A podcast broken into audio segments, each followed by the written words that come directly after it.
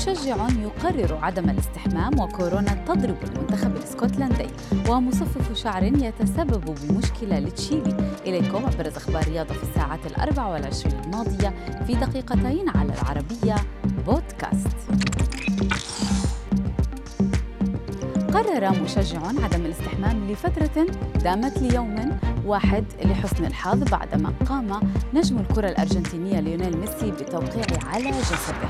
القصة بدأت عندما لم يتوقع هذا المشجع أن يقف ميسي له. تسارع الأحداث ورغبته في أن يرى ميسي الرسمة التي على ظهره جعلته يطلب من ليو أن يوقع له فاستجاب البرغوث لطلبه ببساطة. الشاب تعهد بأن لا يلمس الماء جسده حتى يتمكن من رسم تاتو يحفظ التوقيع الأسطوري. وبالفعل اليوم قام بعمل الوشم مقابل 1700 يورو.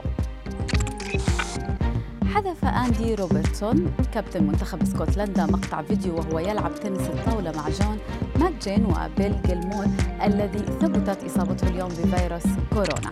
الفيديو يظهر اللاعبين جنبا إلى جنب رغم أن الاتحاد الاسكتلندي قال بأن اللاعب المصاب ليس لديه أي احتكاك بزملائه وبأن باقي المسحات جاءت سلبية.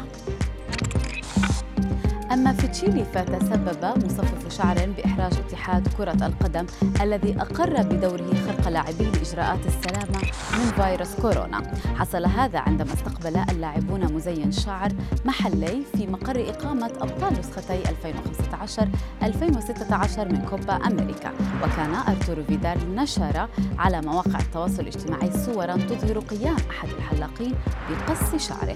في حين تحدثت وسائل الإعلام عن استقبال بعض أعضاء الفريق لفتيات أيضا في مقر إقامتهم.